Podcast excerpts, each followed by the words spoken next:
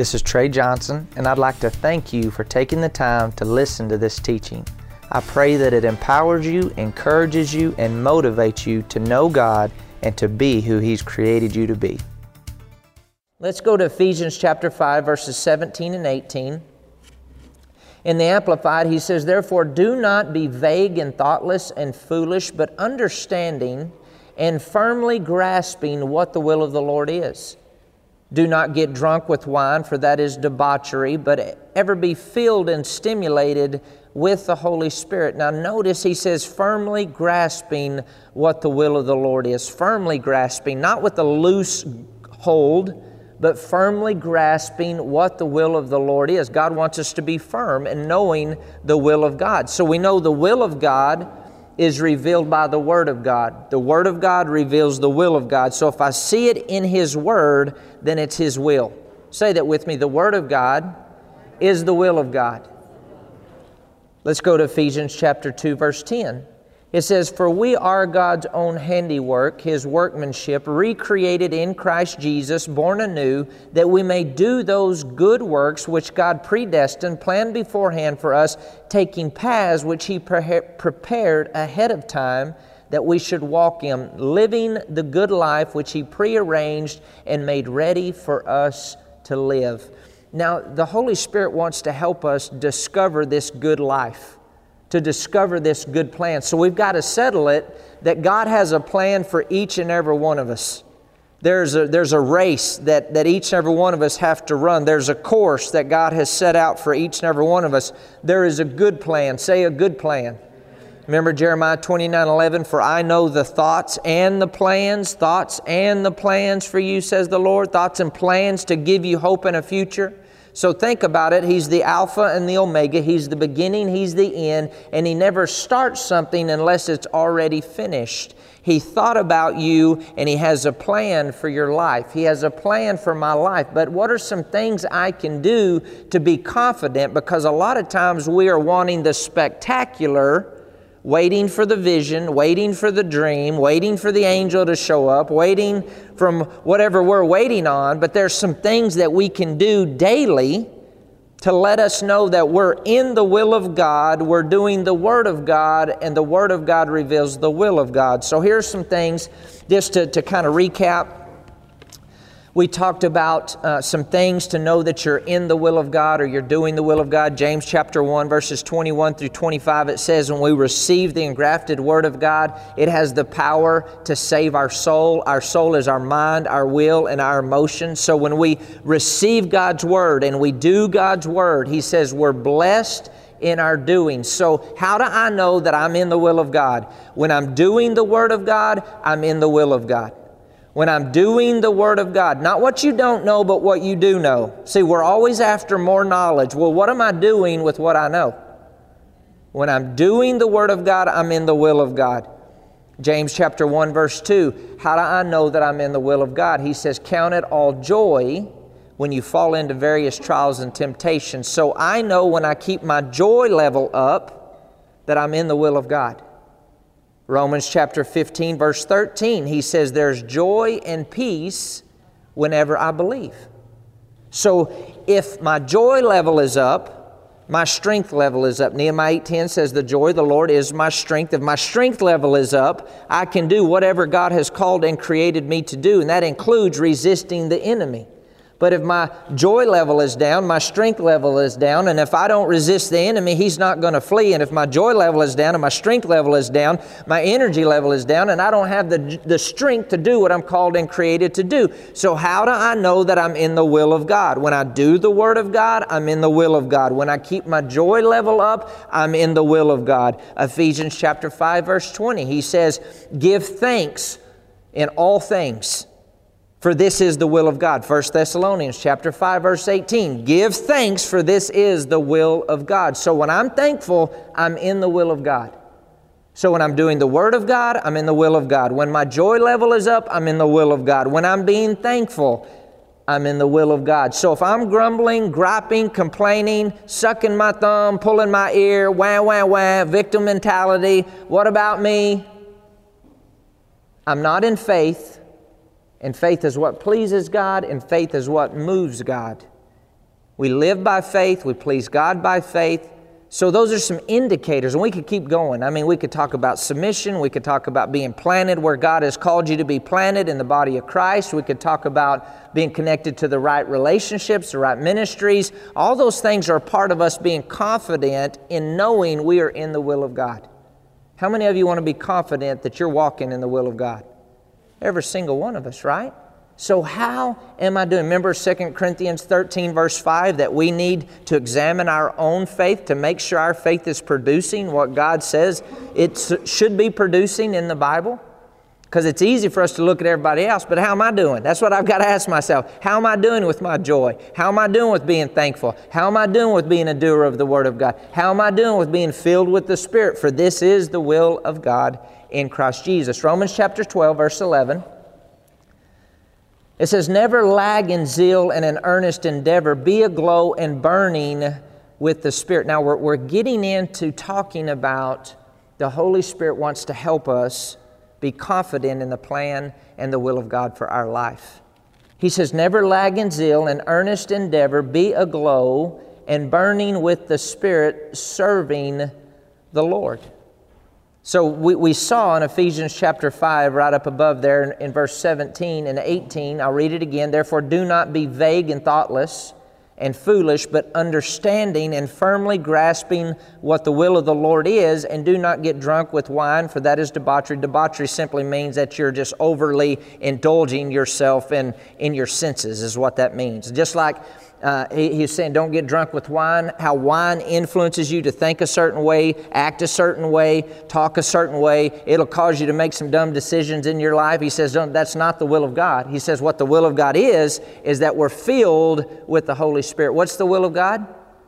That we're filled with the Holy Spirit. Why is that? Because he's saying the same way how alcohol causes you to think and believe and act a certain way, he wants the Holy Spirit to cause you to think and believe and act a certain way how alcohol it stimulates your body. He says he wants the holy spirit to stimulate you. Alcohol will destroy your life where the holy spirit will set you free.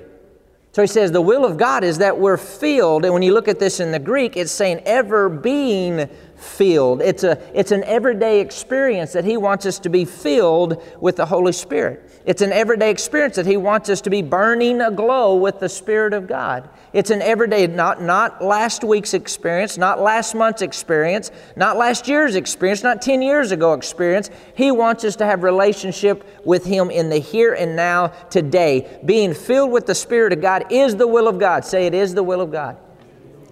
The Holy Spirit wants to help us be confident in the plan and purpose of God for our life. And in reality, through relationship with God, that's, that's really the only way the knowing comes on the inside of you that you're doing what you're created to do, what you're born to do. The Holy Spirit wants to help me know the will of God. Say, He wants to help me.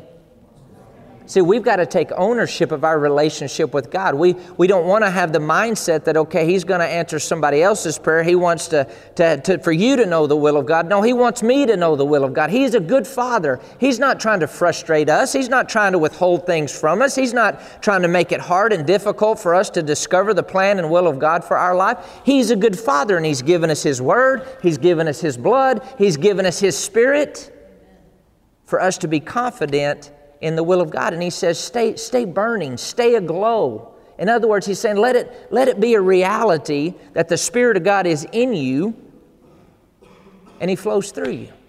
Let's keep going. Now, you can look at your own time, and I'll just kind of refer to it. Acts chapter 6, verses 1 through 7. I mean, think about when we're filled with the Spirit of God, there's a change in our life. When we have a relationship with God, there's a change in our life. Remember Acts chapter 4, whenever Peter and John 3 and 4, when Peter and John, they raised up the man um, at the beautiful, the gate called Beautiful, and they said, Silver and gold I don't have none, but what I do have in the name of Jesus Christ of Nazareth, you rise up and walk. And then it goes on and it says the religious people realized that they were uneducated and unlearned men, but they had been with Jesus. See, they saw something different. They heard something different. They experienced something different. That's, that's supposed to be normal in our life. Because we're filled with the Spirit of God. We're, we're being doers of the Word of God. It's the will of God. We're keeping our joy level up. That's the will of God. We're being thankful. That's the will of God. We're in relationship with God the Father, the Son Jesus, and the Holy Spirit. It is the will of God. Say it is the will of God. But in Acts chapter 6, what was happening is the church was growing and spreading and the word was multiplying and, and the uh, people come to them and said, hey, we're, some, some of the ladies are getting left out. They're not getting their needs taken care of and distributed. Well, the, you know, the disciples said, hey, we don't want to leave the word. So what we're going to do is we're going to look out among the disciples and we're going to see something in their life. He said, this is what we're going to see. We're going to look for the ones who are full of the Holy Spirit. You mean they could see when somebody was full of the Holy Spirit? He said, We're going to look for somebody that's full of wisdom. You mean you can see somebody that applies wisdom? He says, They're going to be people of integrity. You mean you can see people that are doing the Word of God. You can see people that are keeping their joy level up. You can see people that are being thankful. See, when we're filled with the Spirit of God, you can see these are things that you can see when we're, we're experiencing the presence of God. People can see a difference in us. You know, I, I told you the story before of I'm in Las Vegas, I'm on the phone, I'm out there preaching and ministering, I'm on the phone, and this lady comes up to me and, and she just starts going up and down my body like this on the outside, and I'm thinking, I'm on this, I'm like, do I cast the devil out of her? Do I, what do you want me to do, Lord? Do I, you know? And so I told the person I was talking to, I'm going to have to call you back. And I get off the phone. She says, Oh, there's just such an aura about you. I said, Yeah, his name is Jesus, and you can have the same aura. She says, Okay, thank you. And she left. but she saw something different out there. We were light and darkness, right? So we've got to be real with ourselves. Okay, can, can I see a difference in my life? I, I mean, I know me. You know, I, Tim knows me when I first gave my life to the Lord. I, you know, there's a difference. I know there's a difference in Heather. She sees a difference in me. There's a difference in y'all. I could think we could go around the room. There's a difference in all of us because of why? Well, we're doing the Word of God, and that's the will of God. We're being thankful. That's the will of God. We're keeping our joy up. That's the will of God. We're being filled with the Holy Spirit because that's the will of God. Say it's the will of God. But they saw something in these people. They didn't see their bumper sticker that said, I love Jesus. They didn't see their Christian jewelry. Oh, oh, oh, that's the one right there. They didn't see their, their, their, their, their clothes. They, they saw the wisdom. They saw the presence of the Holy Spirit. They saw something different. Can they, can they see that difference in us? Let's keep going. Acts, I mean, Romans chapter 8, verse 14. Not only do we want to be filled with the Spirit on a continual basis, a daily experience, but we want to learn to be led by the Holy Spirit. Romans chapter 8, verse 14 For as many as are led by the Spirit of God, these are the sons of God. So not only do when we call upon the name of Jesus, we come out of the kingdom of darkness, we come into the kingdom of Jesus Christ, we're new creatures in Christ Jesus. But then we start renewing our mind to the Word of God because that is the will of God. Romans chapter 12, verse 2, he says, Don't be conformed to this world, but be transformed. Word transformed is the word metamorphosis that, that paints the picture of going from a caterpillar to a butterfly. He says there's going to be a transformation in your place, in your life, as you renew your mind to the Word of God. He says, as you renew your mind to the Word of God, you're going to prove. You're not going to guess. You're not going to wish. You're not going to hope. You're going to know what is the good, acceptable, and perfect will of God, the perfect will of God. And that's what we're after. A lot of times people want to stay with the good will or the acceptable will, but we want the perfect will. Am I willing to go after the perfect will? Say yes. We're willing to go after the perfect will of God. As many as are led by the Spirit of God, you are the sons of God daughters of God. Not only filled, but led. The Holy Spirit wants to lead and guide us into all truth. The Holy Spirit wants to lead us to a place where we're confident that we're doing what we're created to do. He wants us confident that we're protected. He wants us confident that we walk in the blessing. He wants us confident that we're the healed. He wants us confident that we're redeemed from the curse. He wants us confident. The Holy Spirit is leading us to a place of knowing who we are and why we're here. Say, I'm led.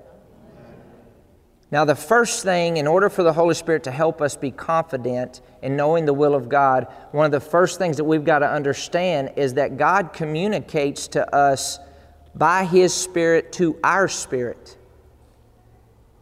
He doesn't communicate to our mind, He doesn't communicate to our body, He communicates to our spirit. So if He communicates to my spirit, then I, have got to, okay, I come into the family of God. I'm born again. I have the nature of God on the inside of me. And one of the first ways and one of the most consistent ways He's going to lead us to help us be walking in the will of God is that inward witness. How many of you, and you don't have to raise your hand, but I want you to think with me, there's no way I could convince you that you're not saved. Romans chapter 10, verses 9 and 10 because at some point in time you believed in your heart that God raised Jesus from the dead. You declared with your mouth, Jesus, you are my Lord. Correct? 1 John 5, verses 12, verses 13, it says, The person who has Jesus, the Son, has eternal life. The person who doesn't have Jesus doesn't have eternal life. And he says, I write this to you so you are certain, so you know that the life of God is in you you have, I want you to go inward, you have a knowing on the inside of you that if you were to die right now, you would spend eternity with God because Jesus is your Lord and Savior, correct? Romans chapter 8, verses 14 through 16, he goes on to say, And because of that, the Holy Spirit bears witness with your spirit. That witness is a knowing, it's a leading, it's an assurance, it's a certainty that He is your Father. Father meaning source, Abba, Abba. Your real you is calling out to the Father. So, one of the main ways that He leads us is by the inward witness, by that inward knowing. The same knowing that you have that you're saved, you're born again, nobody can talk you out of, of your salvation. Correct? Because you have that inward witness, you have that knowing. Now, if He is going to minister that inward witness to the most important thing in your life, why wouldn't that be one of the main ways that He leads you and I throughout our Christian experience? Is by that knowing. Yes, we want the visions, we want the dreams, we want all these different encounters. Don't seek that stuff, seek Him. Be a doer of His word, and you will be led by that inward witness. So, one of the first ways, one of the main ways that He's going to lead you and I is by the inward witness. Uh, another way that He's going to lead you and I is by the still small voice.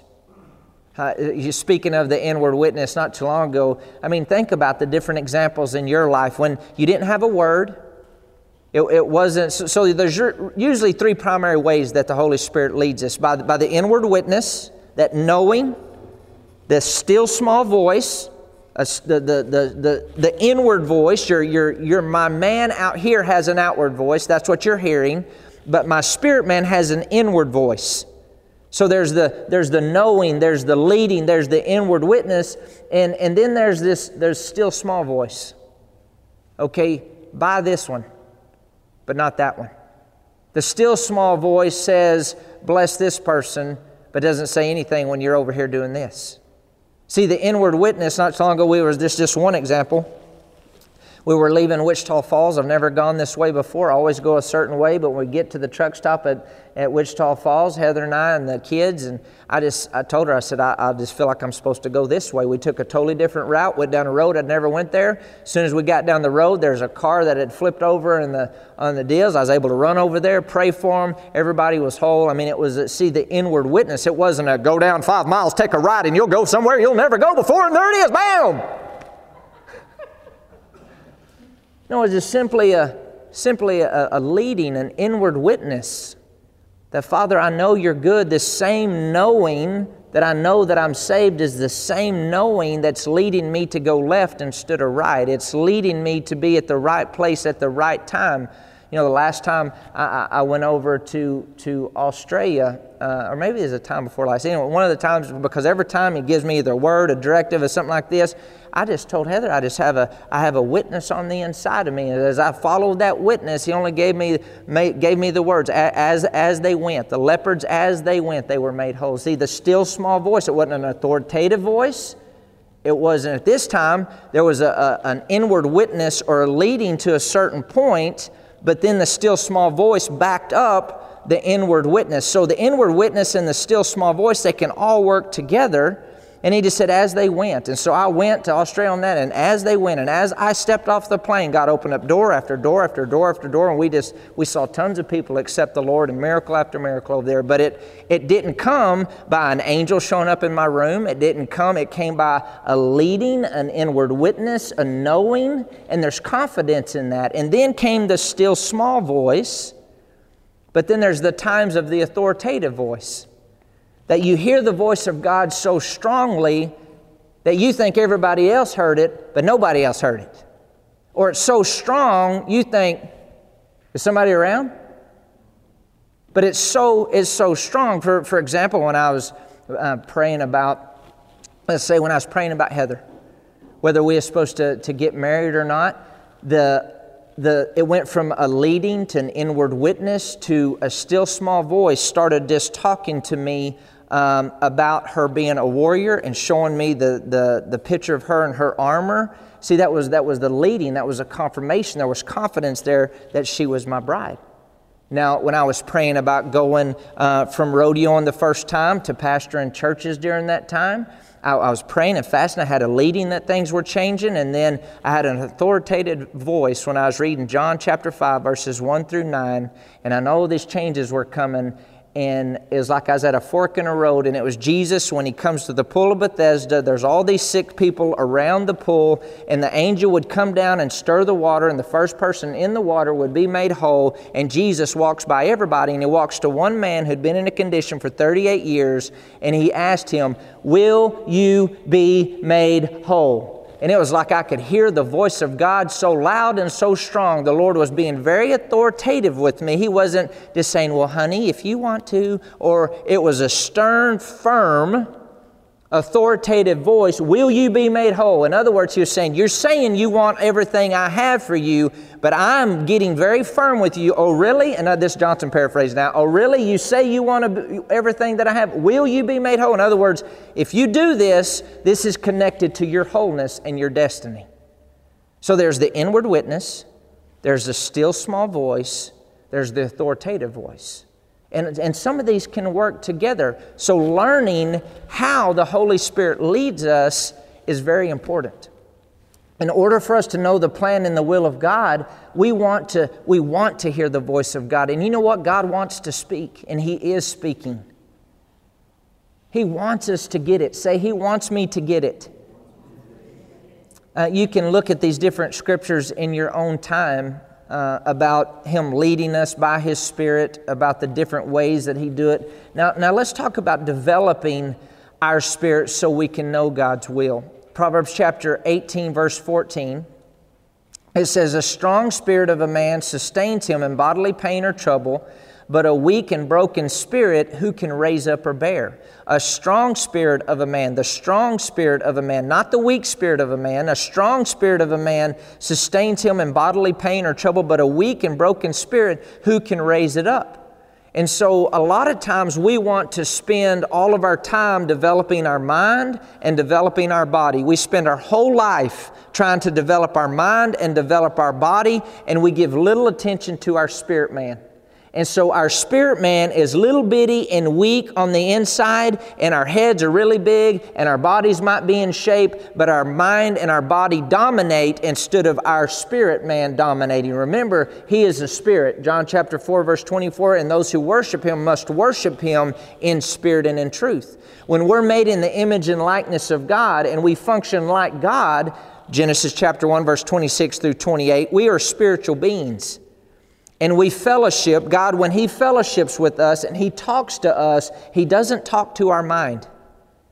He doesn't talk to our body. He talks to our spirit. But because we're so mind conscious and body conscious, very seldom do we truly learn how to hear the Spirit of God on the inside of us because we're so cluttered out here and we're moved by what's going on out here. As we learn to be led by the Spirit of God, we learn to not be moved by the circumstances because circumstances aren't supposed to determine the will of God for our life. The Word of God and the Spirit of God is what determines the will of God for our life. As many as are led by the Spirit of God, they are the sons of God. How does God communicate with you? By your spirit. Then your spirit informs your mind on what the Father is saying. See, the Holy Spirit carries the voice of the Father and He communes with our spirit. We are a spirit, we have a soul, and we live in a body. 1 Thessalonians chapter 5, verse 23, we're sanctified spirit, soul, and body. Our spirit man, our soul is our mind, will, and emotions, and of course, you know what your body is. So the Holy Spirit carries the voice of the Father, and because of Jesus, we're in relationship with the Father. But the Holy Spirit carries the voice of God, carries the plan of God, carries the truth of God, and ministers to our spirit. And then our spirit communes with our mind to let our mind know what our spirit is picking up on from the Holy Spirit. But most people don't know they should be listening for the still small voice or the authoritative voice or that inward witness. They know that they're saved, but that's as far as they go. And God wants us to grow to the point where He leads and guides us into all truth, where He leads us to profit, where He leads us to be at the right place at the right time. For, for example, you, maybe, maybe this will help some of you as far as learning um, I, have I've learned it by missing it just as much as I have gotten it right. Example, just a couple days ago, I mean, I've been at this for a time now, but sometimes you get busy, you get doing stuff, and, and, and, and I took all the horses out of the front pasture and I left one there, and there were some colts up there, and thought, oh, she'll be fine. And it, it just had this, it's still this, this, this inward witness, this uh, still small voice, uh, catch her, catch her and tie her up. Ah, she'll be all right. Go out, practice, come back. Heather's screaming, Trey! Go out. She took, I mean, she took a, they, the, the vet took a whole bone, just a whole bone chip out of her hip. Now, see, that wasn't, yeah, the devil comes to steal, kill, and destroy, but God's always ahead of the devil. Always. Every failure in my life, now that I've learned, I can go back and always the Holy Spirit was trying to prevent the very thing that the devil was able to do. Because sometimes we get so busy, we're so tired, have so many going on, maybe it's strife, unforgiveness, we don't hear. Because we're so focused on mind and body and our emotions get in the way that we lose sight of what's going on in here. You can go back to all the accounts of 9 11 years ago. The believers that weren't there, the Holy Spirit led them not to be there that day whether it's a car wreck, whether it's a divorce, whether it's a financial deal, whatever it is, if we learn to listen and hear, if it's a failure, it's not on God's fault. Well, that just must be the plan of God. No, it's somewhere, sometime, God was trying to prevent that from taking place. And as we develop and as we grow, we can hear the voice of God and we can, as His children, be led by His Spirit into all truth to lead us to a place of victory. Period. And the good thing about the Father is, even when I've got my tail in a jam and I've been the cause of the mistake, He will always help me get out of it. Always. Not one time has He never not helped me get out of the mess. He's just a good dad like that. You know what? Let's keep going. So, Proverbs 18, verse 14 the strong spirit of a man sustains him in bodily pain or trouble, but a weak, broken spirit, who can raise it up? Now, this is very important to have a strong spirit You've got to learn to, to have a tender heart. You've got to learn not to be driven by your emotions or driven by your own fleshly desires or because um, sometimes, uh, for example, I was thinking earlier, I was actually at um, Tim and Tracy's house years ago and I was praying. I was headed up to the Windy Ryon to the roping and I had the, the I just won the rookie of the year and I had the best partners, you know, that a guy could have and and I three partner. I was so pumped about the, going to the roping that day. And I got up that morning, and the Lord just led me. I just led. I opened up my Bible, and I was just reading. Just led. In Proverbs 23, verse 2, a man driven by his desires, like sticking a knife to his throat. And instantly, the Lord says, if you don't get a hold of this desire, you're just like sticking a knife to your throat. See, desires are a good thing when they're surrendered to the Lord. Your gifts are given to us by God, but our gifts aren't supposed to drive us. We're supposed to be stewards and use our gifts and calling and assignment, being led by the Spirit of God, to be where we're supposed to be, doing what we're created to do. So I went to the roping that day, and I'm talking about being led by the Spirit of God and how He led me to that. And I went to the roping, and none of them understood what I was doing. I didn't tell them what I was doing, but I went to every one of them and said, I'm not roping today. And I made myself sit there and watch one of, watch one of the biggest ropings of the year. And that was a breaking point in my life that roping no longer controlled me from that day forward. See, we can, we can be led by the Spirit but we can also be led by our emotions. How about how many times do we we can all think of this? How many times has the Spirit led us to a divine relationship, a church, a ministry, a business deal, but our, our emotions pulled us away? Our feelings pulled us away. It happens all the time in marriages. You knew the Spirit of God brought you together, but because of differences in emotions and feelings, okay, I'm not in love anymore because of my feelings. Love is a choice, it's not a feeling. See, the Spirit will lead us, but our emotions, if they don't get in check by the Word of God, they will take us away from where God has led us. You with me? So we're led by the Spirit of God. As many as are led by the Spirit of God, they are the sons of God. Just like anything that a person is good at, that means you've had a lot of mistakes on the way to getting good at something, right? so I've had lots of mistakes on the getting to the part of being able to hear the voice of God. Say that's okay. Okay, I'm glad my wife is for me. This is another, another good thing uh, to look at in the Holy Spirit helping us be confident in the plan of God. Is this helping us tonight? Are you learning something out of this? Is learning how to look to uh, spiritually mature people. In, in Acts chapter 13, verses 2 through 3, this is certain prophets and teachers, they're together. And as they ministered to the Lord and fasted, the Holy Spirit said, The Holy Spirit said. Now, it doesn't say that He spoke uh, by an inward witness. It doesn't say he spoke by a still small voice. It doesn't say he spoke in an authoritative voice. It just says that they ministered the Lord fasted. The Holy Spirit said, Now separate to me Barnabas and Saul for the work to which I've called them. Then, having fasted and prayed and laid hands on them, they sent them away. So, if you're going to make a major decision in your life, now we've all got to take responsibility for our own relationship with God. It's our own responsibility to hear the voice of God. Say, it's my responsibility.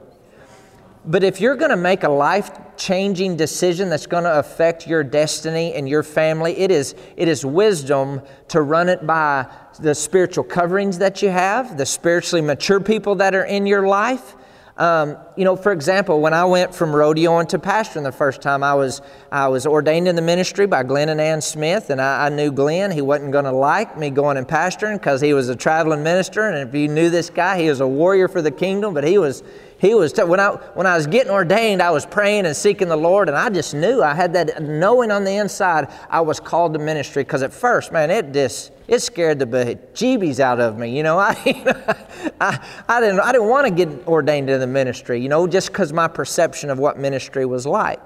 After I sought God, I knew I was called to the ministry. I called Glenn. I said, Glenn, I, I you know, I've been praying, fasting. I, I know I'm called to ministry. He says, You're not. I said, Well, I, I believe I am. He says, You're not. So this time I'm getting a little flustered, you know, I'm getting a little upset. I said, Well, all due respect, you know, I really feel like the Lord's telling me. And I, he could tell I was getting upset. He said, Hang on, hang on a sec. He's like, I know you're called to ministry. You know you're called to ministry, but if I could have talked you out of it, the devil sure could have talked you out of it.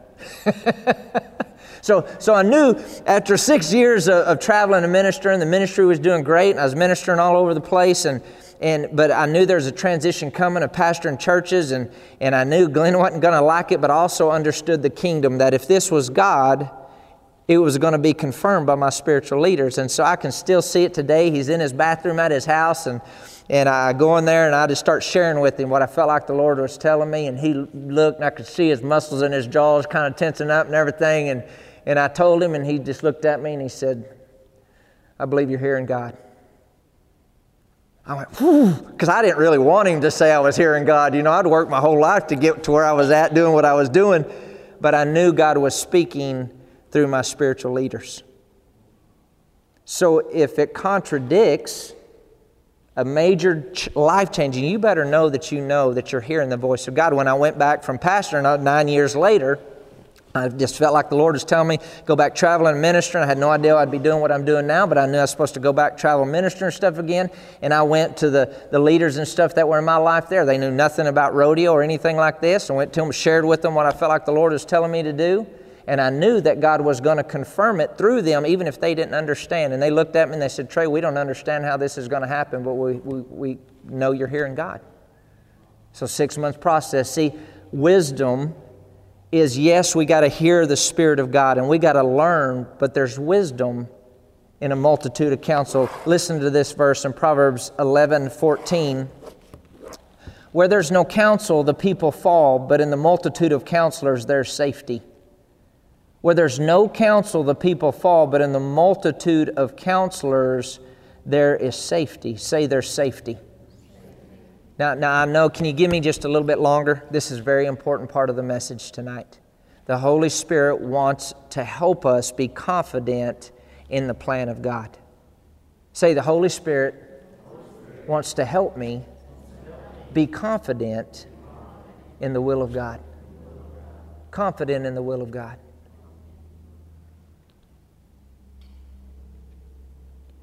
So, how does the Holy Spirit help me be confident? Uh, 1 Corinthians chapter 14, verse 2.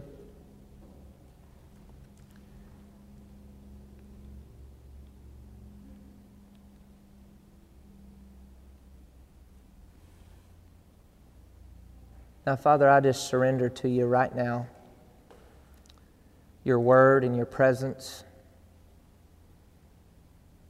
And not my will is done, but your will is done. Now, this is very important to the life of a believer in the day and age in which we live in. He's given us His Word, which reveals His will. He's given us His Spirit to continue to reveal His will. 1 Corinthians 14, verse 2 For one who speaks in an unknown tongue speaks not to men but to God, for no one understands or catches his meaning, because in the Holy Spirit he utters secret truths and hidden things not obvious to the understanding. So notice he says right here, we're talking about how can the Holy Spirit help us be confident in the will of God? He says, when we speak in an unknown tongue, we speak not to men, but to who? To God. For no one understands or catches his meaning because in the Holy Spirit he utters secret truths and hidden things. He utters secret truths and hidden things not obvious to the understanding. So when I'm praying in other tongues, I'm speaking to God. I'm not speaking to you. There's a lot of misunderstanding in the body of Christ. Well, if there's a tongue, there has to be an interpretation. And that's true. If I were to get up and I was to speak to you a message in tongue, then I would need to interpret, or somebody else would have the interpretation. And if that wasn't the case, I would need to be quiet.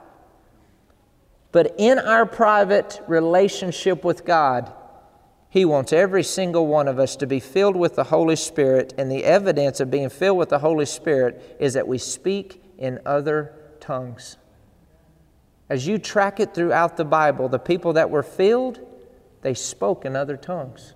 And he says, when we speak in other tongues, we're speaking to God. Now, I've got to ask, how am I doing on this part of my relationship with God? I know God wants me to be confident whenever I'm doing the will of God. When I'm being a doer of His Word, I'm in the will of God. When I'm thankful, I'm in the will of God. When I keep my joy level up, I'm in the will of God. When I'm being obedient, I'm in the will of God. Well, how about, how about, how, how am I doing in the, my relationship with the Holy Spirit? Am I spending time praying the hidden truths? Am I, am I spending time praying the secrets? I say I want to know the will of God. I want to be confident in the will of God. He says, but when we pray in other tongues, we're speaking directly to God, and we pray in other tongues, we're speaking hidden truths. We're speaking mysteries, one translation says. We're speaking the hidden things. Jeremiah 33 3 he says, Call unto me, and I will show you hidden things, things fenced hidden. So if you don't know a solution to a certain area of your life, he says, when you pray in other tongues, you're praying the solution out. 1 Corinthians 14, verse 14 through 15. For if I pray in an unknown tongue, my spirit by the Holy Spirit within me prays, but my mind is unproductive, it bears no fruit and helps nobody. Then what am I to do? I will pray with my spirit by the Holy Spirit that's within me, but I will also pray intelligently with my mind and understanding. I will sing with my spirit by the Holy Spirit that's within me, but I will speak, sing intelligently with my mind and understanding also. So he's saying, okay, pray in your understanding. How do we pray in our understanding? We pray to the Father in the name of Jesus. John 15, verse 7, it says, Abide in the Word, the Word abides in us, then we will ask the Father whatever we will, and it will be given unto us. So, praying in our understanding is we find the Scriptures on whatever situation we're facing in life, and then we pray the Scriptures. But then when we get to a point when we don't know what else to pray, he says also, pray in the Holy Spirit, for this is the will of God. He says, so you pray in your understanding, you pray in the Spirit. You sing in your understanding, just like we were all singing a while ago, and then you sing in the Spirit. This is the will of God. Remember Ephesians 5 17, 18? When you're filled with the Holy Spirit, it is the will of God. Say, it is the will of God. So when I'm praying in tongues and I'm praying truths and I'm praying hidden things for my life, for my business, for my family, the truth is in us. He's all knowing, He's all powerful. There is an answer, there is a solution, there is a way out, but it comes from within us, not from out here. And a lot of times we spend all of our effort out here, looking out here. God, how are you going to do it? Where's the answer out here? But the truth and the, the wisdom and the secrets of God come from within here. Jesus, remember in John chapter 7, he said, All those that hungered after him, come to him and let them drink, and out of their belly will flow rivers of living water. What was he saying? Life is going to come from out here. Life isn't going to come from out here first, it's going to come from in here. See, the spiritual created the natural. But we're so focused on the natural that we lose sight of the root of stuff, which is the spiritual. So if I get familiar with the spiritual, the Holy Spirit of God, He says, the Holy Spirit, by my Spirit, is praying through me whenever I'm speaking directly to God. So He wants us to know the plan of God by praying in other tongues. How am I going to know the plan of God? I'm going to pray it out in the natural, but I'm also going to pray it out in the Spirit. See, He's a good Father. Luke chapter 11, verse 13, you can look at it in your own time. He says that if you, being evil, know how to give good gifts to your children, how much more does your heavenly Father give the Holy Spirit to those who ask? He is a good Father. It's the Holy Spirit is it's it's the tongues has been a dividing tool in the body of Christ. And it's not about the tongues, it's about relationship with our Heavenly Father. And He wants you to speak to Him in an unknown language. He wants you to connect to Him where there's no doubt, there's no fear, there's no unbelief. Go with me to Romans chapter 8. I, I believe I put this in yours. Romans 8, 26 through 27. We're getting ready to be done. It says, So too the Holy Spirit comes to our aid and bears us up in our weaknesses. Pause. In the New King James, it says that He comes to help us. Say help. In whatever areas that we have infirmities. Infirmity means in any type of weakness. Maybe it's a physical weakness. Maybe it's a spiritual weakness. Maybe it's a financial weakness. Maybe it's a uh, immoral weakness. Whatever the weakness is, it says the Holy Spirit will come and help. Say help. See, He's our helper. And they Amplified most of the translation, when it talks about the Holy Spirit, it breaks it down at the Greek word parakletos, which means helper, standby, strengthener, intercessor, advocate. He is there to be a part of our life. He wants to be all those things to us. But right here, the word help means that He's going to get a hold with me. Just like if I were to ask you to, to move that table and help me, that means I would have to get a hold of the table with you and us move the table. So he's saying right here, when we pray, to the Father in the name of Jesus. We're praying in our understanding. But when we begin to pray in other tongues over a situation, the Holy Spirit comes to get a hold of the situation with us to bring change on earth just like it is in heaven. So when we're saying we're, He's not in charge of our prayer life, we're in charge of our prayer life. He's not in charge of our witnessing, we're in charge of our witnessing. But when He helps us, we're doing it and we're inviting Him to come get a hold of it with us. We need His help. So he goes on to say in Romans 8, 26, 27, the Holy Spirit comes to our aid, bears us up in our weaknesses, for we do not know what prayer to offer nor how to offer it worthily as we ought.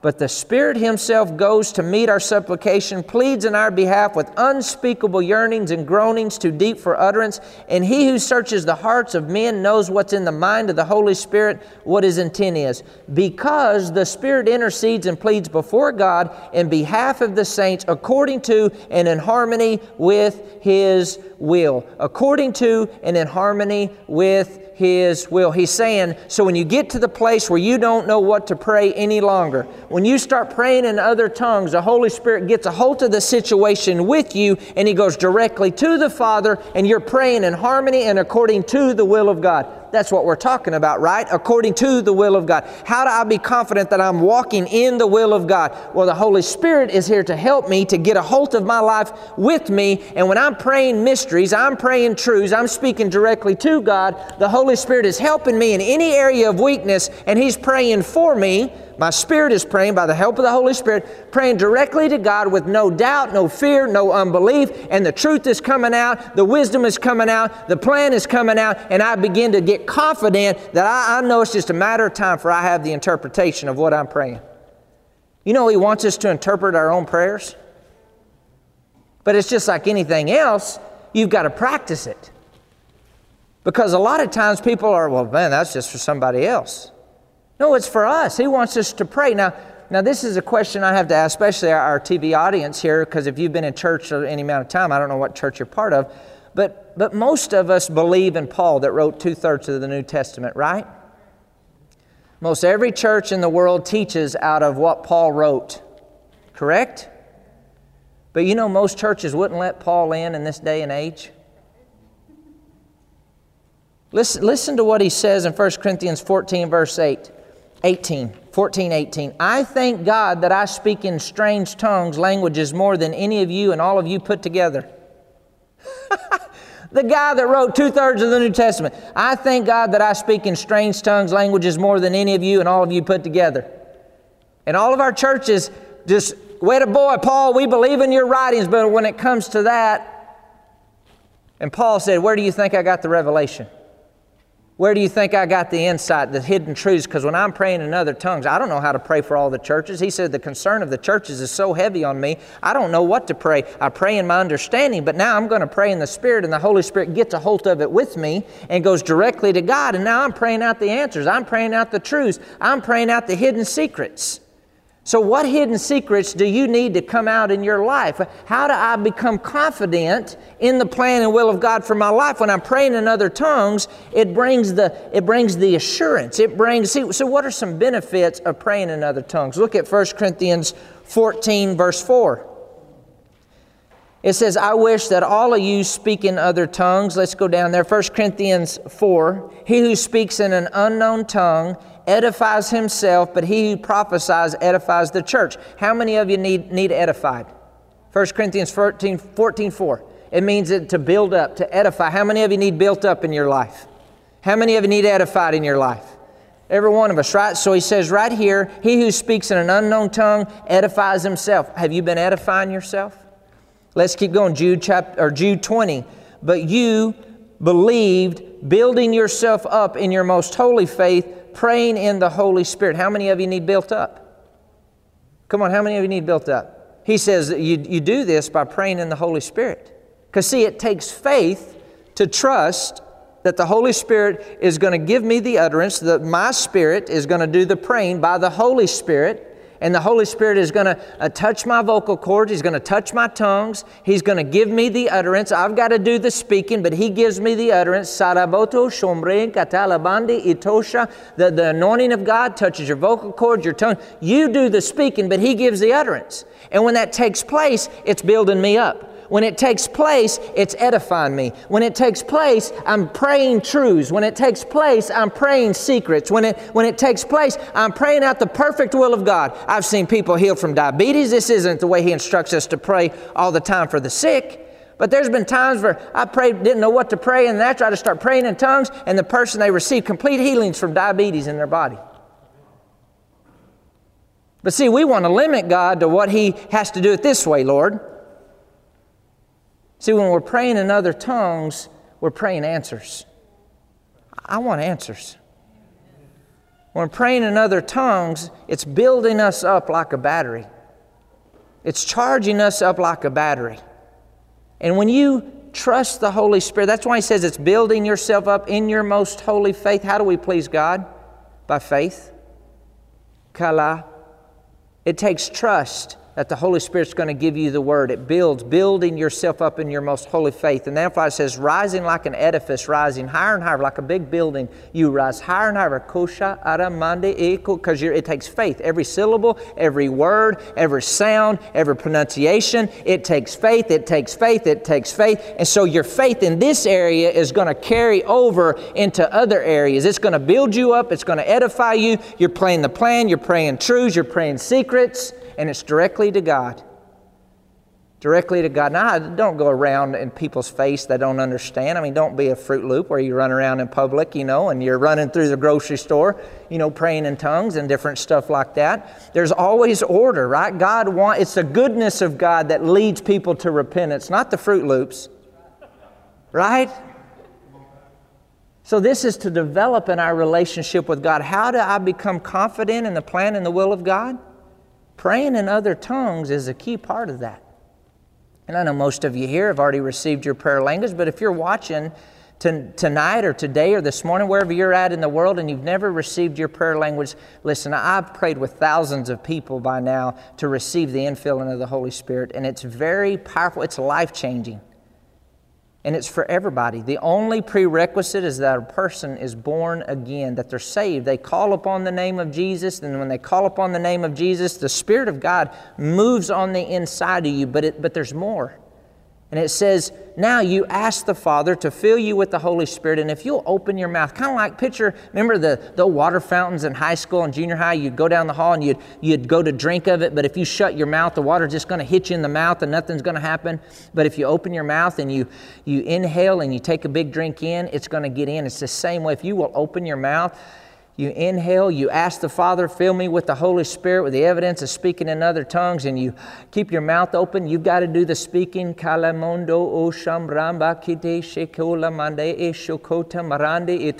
not speaking to you, I'm speaking directly to God. I'm showing you how to ask the Father, receive the infilling of the Holy Spirit. And as you do this, you can do this driving down the road. I've, I mean, I've prayed over the phone, I've done it in the pasture, in the barn, in the toilet. I mean, wherever you want to pray, you can pray. And you're praying directly to God. It's real, right? It's, it's God, our Heavenly Father, equipping us with the gift of His Holy Spirit to help us be confident in knowing the will of God. When you're praying in other tongues, you're praying the will of God. This is Trey Johnson. Thank you for joining us today. Keep growing, keep going. We'll talk to you soon. There's our closing, Joel. We don't have to do a closing now on that one. There we go. Yeah. so I want to challenge each and every one of you. I know most of you, if not all of you, have your prayer language. And if you don't have your prayer language yet, man, I, I want to encourage you to come up to me whenever we're dismissed. And I want to pray with you. I want to help walk you through the process. It is a game changer. It is for every born again child of God. If you're saved, that's the only prerequisite. Look at, and, and I'm, I really am done. Well, you can look at it in your own time. It, it says in Acts chapter 2, verses 1 through 4. We all know this, we all know this scripture. The Holy Spirit enters the room, divided fire as of tongues lands upon each person's head, and they all begin to speak in other tongues. All 120 of them, it wasn't just a chosen few, all 120 began to speak in other tongues. And Paul says, I pray that all of you speak in other tongues. And so I want us to, to look at Matthew chapter 6, verse 21. And our finances, our financial connection, is a part of our relationship with God. It's easy to say that we love God with our mouth, right? It's easy to say we trust God because we go to church. But what we do with our finances is an outflow of our worship to God. And so, Matthew chapter 6, verse 21, he says, Where your treasure is, there your heart will be also. So, if we were to look at all of our giving records, if we were to look at where our resources go, could we really say that our relationship with God is important to us? Because our finances represent our time, our energy, our money, our gifts, our calling, our assignment. It represents truly who we are. When you look at this in the Greek, where your treasure is, treasure is a word that, that represents time, energy, money. Your heart represents a deep seated emotion. In order for your emotions and your affections to be connected to God, he says it's going to be connected to your treasure. It's going to be connected to your resources. So, our finances, I want you to picture your finances represent you. Knowing the plan of God has to do with us connecting to God's plan financially. Because if we're not connecting to God's plan financially, then we can't expect to walk in His plan financially. Then we're on our plan financially. And our plan is never as good as God's plan. Say, God's plan is good. And so, you know, we travel in all different types of places and circles as far as in the church world, and you hear a lot of different takes on giving. And, you know, uh, some people say, well, tithing isn't in the New Testament. And, and tithing actually came before the law was ever established. And tithing isn't an Old Testament or a New Testament issue, tithing is a heart issue. Tithing is an expression of love, it's our covenant connector to our Heavenly Father. Let, us look at Malachi chapter 3. That's in the Old Testament, Malachi chapter 3. You're in Matthew. It'll be the last book of the Old Testament, so it's just a few pages away to the left. And so, knowing the plan of God, our finances are connected to us knowing the plan of God because we can never truly walk in the plan of God without our heart being involved. And He says, Where our treasure is, there's our heart also. Malachi chapter 3, verses 7 in the Amplified, it says, Even from the days of your fathers you have turned aside from my ordinances and have not kept them. Return to me, and I will return to you, says the Lord of hosts. But you say, How shall we return? So they're asking, How do we return to God? Verse 8 Will a man rob or defraud God? And what would our answer be most of the time? No way, I would never do that. It says, Yet you rob and defraud me, but you say, In what way do we rob and defraud you? You have withheld your tithe and offering. You're cursed with a curse, for you're robbing me, even the whole nation. Verse 10 Bring all the tithes into the storehouse, the whole tenth of your income that there may be food in my house, and prove me now by it, says the Lord of hosts, if I will not open the windows of heaven and pour you out a blessing, that there shall not be room enough to receive it, and I will rebuke the devourer, insects, plagues for your sake, and he shall not destroy the fruit of your ground, and neither shall your vine drop its fruit before the time in the field, says the Lord of hosts. And all nations will call you happy and blessed, for you will be a land of delight, says the Lord of hosts. Now, we don't give because of the benefits, we give because of our love for God. But when we make the exchange, I expect God to do what He said He would do in His Word. And He said, when we bring the whole tithe to God, there's different forms of giving. There's, there's our tithe, the 10% of our income. That's what tithe means. Alms is, is whenever we give to the poor.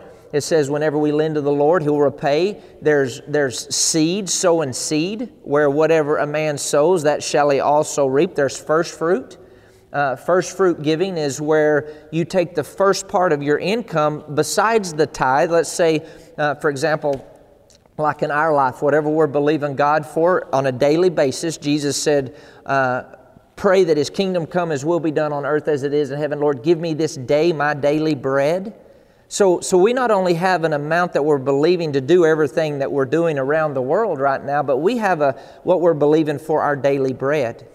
So we'll take that, our daily bread of believing the first day of the year as our first fruit, and that whole day's resource we will give. Some you can give to the house of God, to ministries, to churches. We choose to give it to the men and women of God that are, that are over us, that are a part of our life, our first fruit. Proverbs 3 9 and 10 says, Because you bring your first fruit the rest is going to be blessed. He says, honor the Lord with your first fruit. Like if I get, like let's say when we first went on TV, our first partner that came in off of TV, we didn't use it to pay for more TV time. We took the whole thing as our first fruit and we offered it back to the Lord so the rest of our partners would be blessed and the rest of the TV time would be taken care of. So, any new sponsor, any new business deal, any new thing like that, we take the first fruit of what that would be and we offer it back to the Lord. That's different than the tithe. And that's not talked about a whole lot in church circles um, because it's, it's about money, it's about giving. But I want, we're talking about how do you fulfill the plan of God for your life? Well, your money is going to be a key part of it. I'll go ahead and say you will never fulfill the perfect will of God without connecting your finances to the kingdom of God. It's impossible because you can run your mouth, but he says, where your treasures, there's your heart also.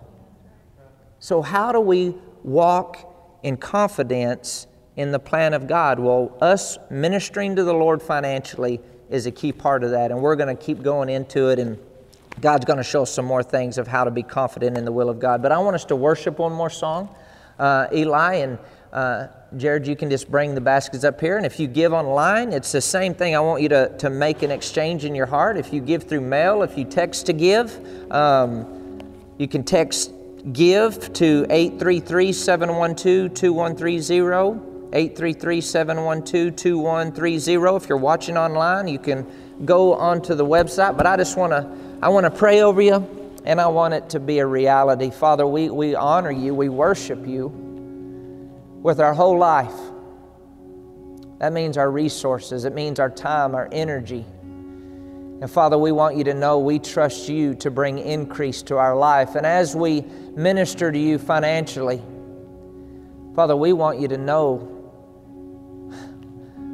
we, we want all you have for us. We want your best. We want the perfect will of God, the plan of God. We want confidently to be walking in the, the dream and the will and the desires and passion, the destiny. Every, everybody in this room and everybody that will watch around the world, that you stir in our hearts tonight, that our ears are open, our eyes are open, that we know you more tonight. In the mighty name of Jesus, amen.